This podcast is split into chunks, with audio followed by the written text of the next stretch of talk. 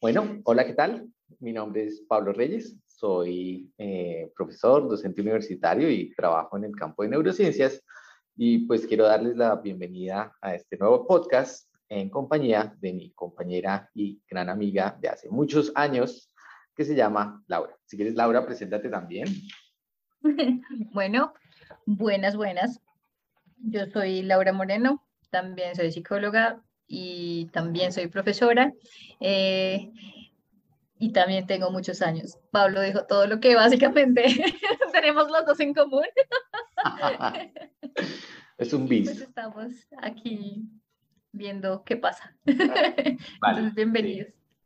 Sí, bueno, bienvenidos. Este, pues básicamente es un nuevo podcast en donde nos queremos divertir un rato hablando sobre neurociencias, pedagogía, cuentos, historias acerca de lo que pasa en el mundo en Colombia en neurociencias, muy posiblemente más en Colombia que en otros lados, pero realmente la idea es que ustedes puedan tener una visión un poco más interesante y fresca de las neurociencias. Y pues para el día de hoy, lo que queríamos eh, proponerles que escuchen en este ratito es justamente cómo se enseña neurociencias y un poco de nuestras historias eh, como docentes de de la enseñanza en universidades, pero también nuestras historias también propias como estudiantes y también como colegas de otros compañeros.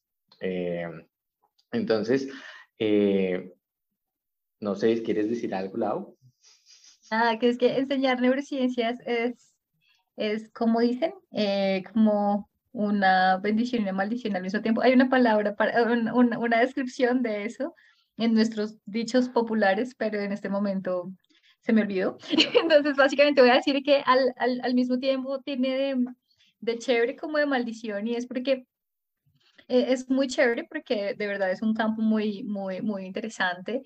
Es, es gratificante porque uno puede ver el progreso de los estudiantes, pero a la vez también a veces le toca a uno escuchar cosas validadas por gente que uno dice como, no, ¿cómo, cómo hacemos para que esto no quede mal? Una vez, por ejemplo, me pasó que en una universidad en la que trabajo nos invitaron a una conferencia y yo invité a mis estudiantes y esta conferencia era, o sea, en algún momento tomó unos visos como de neurosuperación personal y yo estaba como, oh Dios mío, oh Dios mío, ¿cómo hago para explicarle a mis estudiantes que esta parte del discurso no es, no, no es válida de alguna forma sin que quede que yo soy una antipática y que adicionalmente estoy invalidando a otro profesor? Pues tuve que hacer de tripas corazón y cuando terminamos esa conferencia les dije como chicos y chicas, pues bueno, es que yo quiero decirles que eso que acaban de decir es inexacto porque puede ser esto, esto y esto, y pues eh, ocurre que no siempre es como él estaba diciendo, pero pues hay formas de ver el mundo que no necesariamente clasifican en la ciencia. El problema es cuando la ponen dentro de la categoría de ciencia. Y entonces mis estudiantes empezaron a levantar la mano, uy, sí, profe, yo también me di cuenta que no era como yo, ay, qué alivio. Pero esas vainas que uno, cuando uno, por ejemplo, queda con, eh, como, entre comillas, confrontado con otros colegas, es, es complicado. Eso me, me ha costado un poco, o como cuando levantan la mano, pero en una clase me dijeron que no era así, es como, te queda tu clase de psicoanálisis.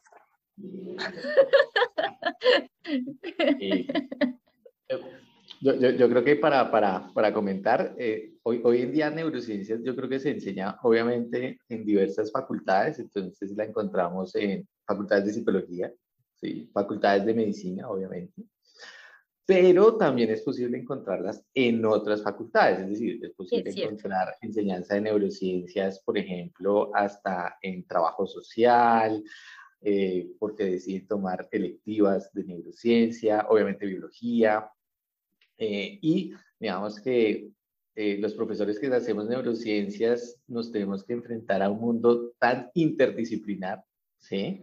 Y de tantos lenguajes que a veces es bastante retador hacer como conexión con algunos lenguajes y yo sé que en la universidad parece que es un ambiente en donde el lenguaje de la ciencia es como el que prima, pero no necesariamente. ¿sí? Eh, porque de hecho ya, o sea, hoy en día, eh, bueno, hoy en día no, pero eh, eso lo he sentido en Colombia, hay todavía un discurso entre, no sé, las ciencias sociales y las neurociencias y asumen un poco que es también un enfrentamiento cuando en muchas regiones también eso se ha dado por superado. Entonces, obviamente, uno tiene que lidiar con, con el lenguaje de la psicología popular de lo que consideran por neurociencias ¿sí? Y eso es divertido porque también tengo bastantes casos en donde, pero yo creí que el cerebro funcionaba de otra forma o, o, o, sea, cosas hasta de eh, las emociones están en el corazón, ¿no? Entonces, eh. Uno se queda como, ¿cómo me enfrento a estos lenguajes? ¿Sí? Eh, cómo me enfrento a estas perspectivas, ¿sí? Y lastimosamente, como bien dice Lau, venga, que tenemos también toda una narrativa acerca de la superación, la parte positiva, el coach, o bueno, todos estos acercamientos acerca de, no sé cómo llamarlas, a más allá de, digamos que, aproximaciones que intentan de alguna manera validar, ¿sí? Algunas teorías, pero sin pasar por todos los requerimientos de la validación científica. Y eso, obviamente, también eh, yo he tenido profesores ¿sí? Eh, no solo estudiantes, en donde, pues, por ejemplo, llegan con una teoría muy de, no voy a ponerles un nombre peyorativo, pero digamos que una teoría sin mayor validación, sin, los mayores parámetros de, método científico. Y es muy difícil a veces, digamos que, eh, tender puentes cuando obviamente, pues, a veces te atacan, como, no, es que eres tú básico, tú eres... serio. Eh, entonces, e, esto se convierte en un reto y hoy en día eh, yo creo que si bien es válido tender puentes, ¿sí? Eh, por ejemplo, con la economía, las ciencias sociales, la filosofía, hay algunos en donde es muy difícil tender puentes, ¿eh? Es, es, muy difícil, porque obviamente, pues, si no aceptan de alguna manera el método científico, no importa si este es cualitativo, lo que sea, que eso yo creo que también ya lo superamos, yo creo que ahí, ahí es cuando ya hay, hay, hay una imposibilidad de comunicarse, ¿no? Eh, pero sí, historias hay bastantes, ¿eh? ¿eh? sobre la enseñanza de neurociencias. Y que además que yo no sé, pero, pero además también lo que tú dices es, es cierto y que también favorece como esa, esa, esa ambigüedad y es que en últimas no sé, en nuestras facultades todavía, eh, todavía enseñan como la neurociencia como una cosa de la psicología y no como algo que es intrínseco a lo psicológico, es decir, como, o más bien lo psicológico intrínseco a la neurociencia. No, no, no sé cómo, pero la idea es, es como que lo presentan como un área, o sea, como una cosa que pasa. Y entonces es como, sí, eh, existe la psicología, existe el comportamiento, existen los procesos cognitivos y existe el cerebro y ya usted decide qué quiere. Y entonces es chistoso porque, porque pues entonces aquí lo que tú dices, estamos todavía como luchando un poco con el lenguaje dualista y eso hace que eventualmente entonces eh, pues los profes mismos que como tú dices han sido formados en, en, en, psicología, eh, pues más o menos asuman que lo que pasa adentro es, es magia.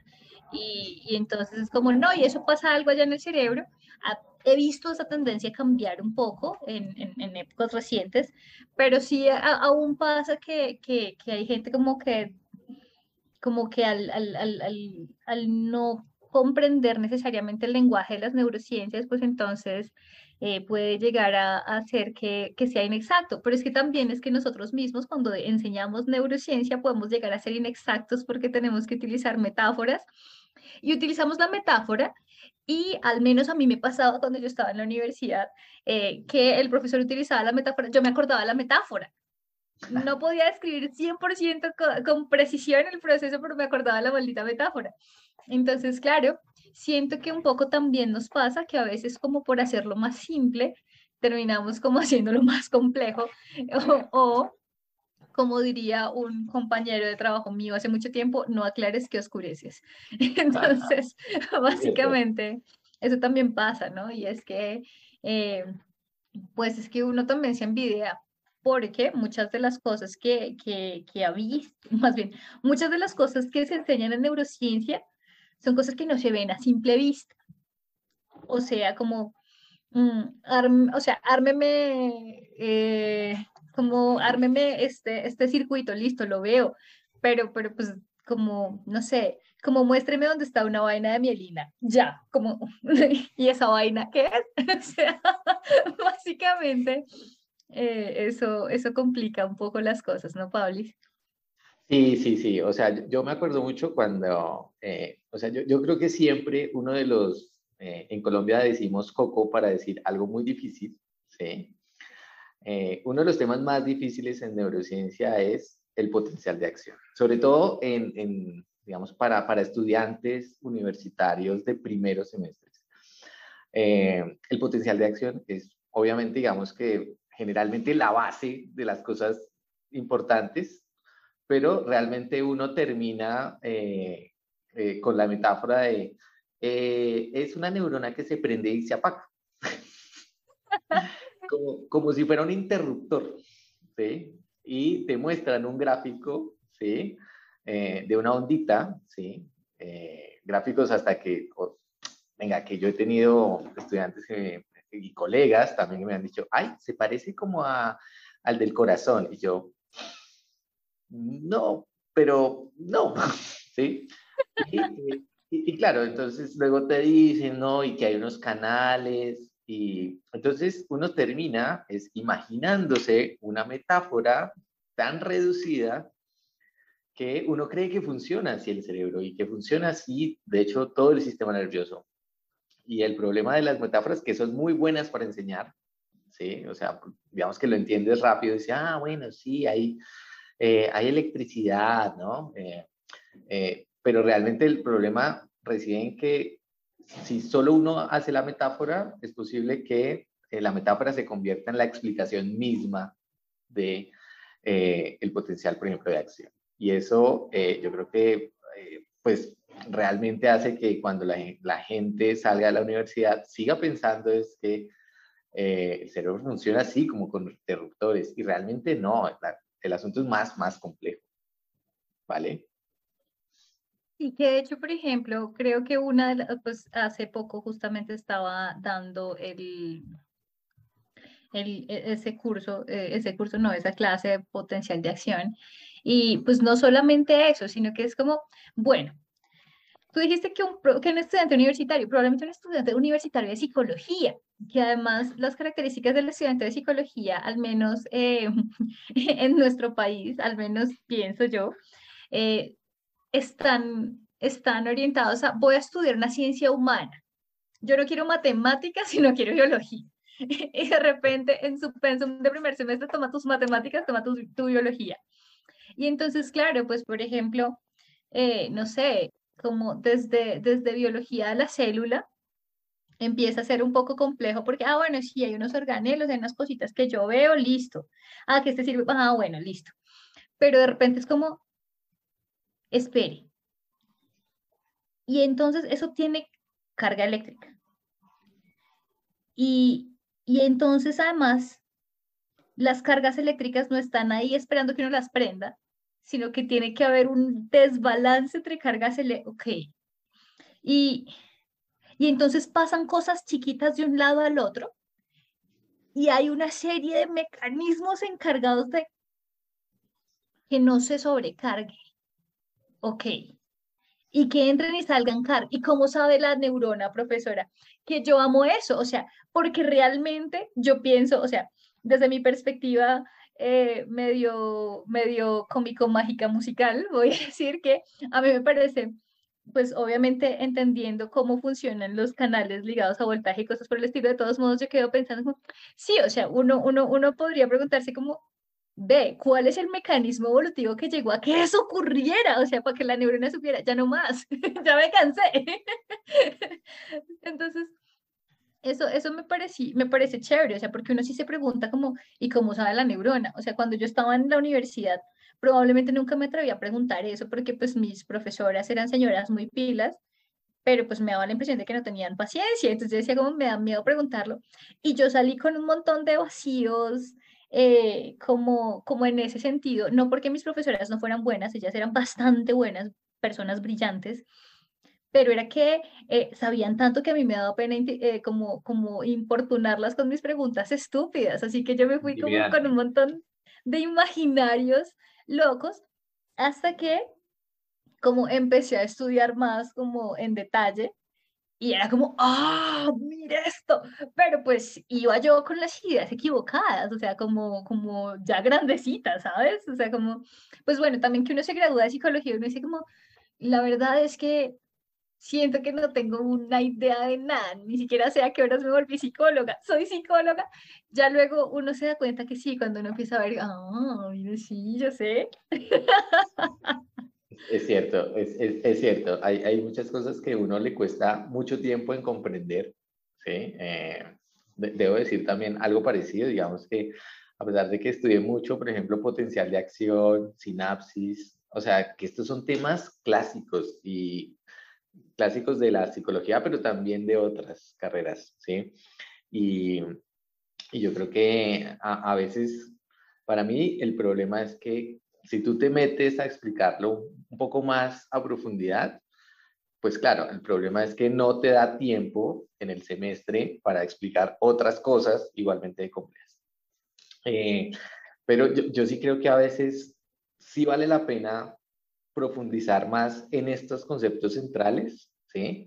Porque obviamente yo, yo siento que, claro, los, los que idean los programas de, de, carrera generalmente es como un trade-off entre qué es lo más básico y lo más necesario para que salga este personaje con unos conocimientos.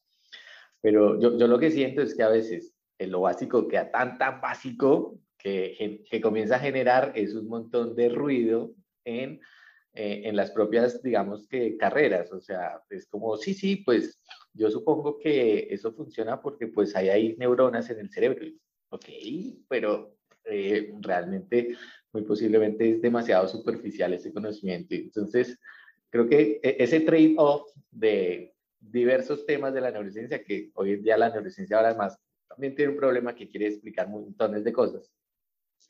Eh, sí, como que selecciono para, para enseñar y para que esa persona, ese estudiante, se quede a la final con ese conocimiento tan básico. Eh, entonces, obviamente es un trade-off y es muy, muy difícil, pero, pero yo sí creo que hay que, de pronto, en los grandes conceptos centrales, no sé cómo, cómo le haces tú, Lau, pero claro, yo, yo dedicaba dos clases, ¿sí? cada una de dos horas, ¿sí? a explicar potencial de acción. Una clase adicional para explicar eh, sinapsis, ¿sí? Eh, de pronto eso lo refuerzan en algo otra materia, ¿sí? Pero, eh, el día que yo comprendí potencial de acción fue el día que tuve toda una semana entera viendo eh, potencial de acción, ¿no? Eh, entonces, realmente, yo sé que es difícil, pero no, no sé a veces primar por el número de contenidos de neurociencia que uno enseña versus realmente puede ser algo más pequeño, pero que se entienda de verdad, ¿no? O sea, eh, porque sí, o sea, e, eso es lo que yo creo que permite, de hecho, que tú luego ates esas metáforas de la neurociencia con teorías que nada que ver con la neurociencia y entonces tú haces esa unión de neuro, lo que sea. Neuro, bla, bla, bla. ¿sí? Eh, eh, que, hay muchos bla, bla, bla, ¿sí? O sea, tenemos los clásicos, ¿no? Neuros, neurociencia social, neuroeconomía, ¿no? Pero pues podemos seguir, ¿no? O sea, perfectamente. ¿Por qué no neuroterapia? ¿Por qué no? ¿Ah? Eh, o, eh, no sé, eh, neurociencia. Neuroventas. Neuroventas, sí. ¿Por qué no? ¿Por qué no? ¿Por qué no? Sí. otro clásico, neuromercadeo, ¿no? Porque cogemos una metáfora muy chiquitita, muy básica, ¿sí? Y cogemos una conducta, un comportamiento y creemos que eso se puede unir con pegante, porque sí. Eh, y realmente creo que es por, por eso, porque tenemos unos conceptos tan, tan básicos, ¿sí? Que claro, que hace que la metáfora se pueda unir con cualquier otra teoría, ¿sí? Pero, pero bueno, es como lo que yo pienso, ¿no? Sí, no, yo concuerdo, Pablo. O sea, digamos que, que una de las cosas que, que, o sea, digamos como, insisto, el, el, descubrimiento del cerebro, como nos, más bien, no el descubrimiento del cerebro, sabíamos que tenemos cerebro hace años, pero digamos como el advenimiento de la, de, de, la tecnología para la comprensión como de los procesos neurobiológicos trajo consigo como eso, como un boom de ¿para qué podemos usar todo esto que sabemos ahora? ¿Cómo vamos a hacer esto, esto, esto, esto? Entonces, como nos inventamos un montón de cosas, pero como dices tú, digamos que no necesariamente como acudimos a, a, a tener suficiente sustento para irnos por él, sino como que llegué y como, ah, bueno, pues sí, voy a hacer mercadeo, que es el mismo mercadeo que llevo hace tiempo, pero voy a poner a una persona en el resonador y voy a decir que eso es lo que hace que ame el producto. Y, y, por ejemplo, eso, como las aproximaciones neuro cualquier cosa, a mí todavía me producen escosor. Yo amo la neurociencia, claramente, pero eso no significa que como que si me, que si me venden neurosopa me la va a comer con más ganas. O sea, como, de hecho, de hecho tengo más problemas con la neurosopa. Eh, porque puede ser sopa de sesos, sí, bueno, no. en fin, el asunto es... El asunto en este caso viene siendo que, que pues por eso mismo, como los estudiantes, las estudiantes, nosotros mismos estamos expuestos a tanta cosa en la media acerca de neuro algo, también enseñar neuro se vuelve un desafío, porque es como, ok, de todo esto que hay aquí, de este montón de neuro TikTok que hay, ¿qué puedo usar a mi favor y que no? Porque también es, es un asunto como como hay muchos recursos que son chéveres para, para mirar y hay otros recursos que uno dice como, parce, estás metiéndole ruido a todo y esto hace que sea más difícil. O sea, como creo que acaba de matar neuronas solo viendo esto. Por ejemplo, ah. fuera de chiste, esto de matar neuronas mm, es, es, todo un video, o sea, como la gente de verdad piensa que las neuronas como piu, piu, piu, mueren así, o sea, como, entonces, como que se tomaron la cerveza y como, no, profe, es que me maté las neuronas el viernes. Es como, espero que sea una solo, una forma de decir que estuviste bebiendo alcohol, pero no necesariamente que creas que, como, no sé, que que realmente se muere, se mueren las neuronas a causa del consumo de alcohol. Eh, o sea, digamos, ah. del consumo esporádico de alcohol. Que se puede, pero no a ese nivel. Exacto, a eso voy, a eso voy, como, o que le hagan huequitos en el cerebro porque alguien pensaba, o sea, y esto también es cierto, y creo que en algún momento tuve que haberlo pensado yo también, y es que, por ejemplo, los procesos de muerte neuronal generaban huecos en el cerebro, o sea, ¿sabes? Como, como, como un queso gruyere. Eh, pero entonces, como, pues que al final, o sea, como al final de nuestra vida, si fuera tan así, como al final de nuestra vida, como tendríamos como una esponja en lugar de un cerebro, eh, pero pues eso no, no ocurre sino solamente en casos extremadamente patológicos.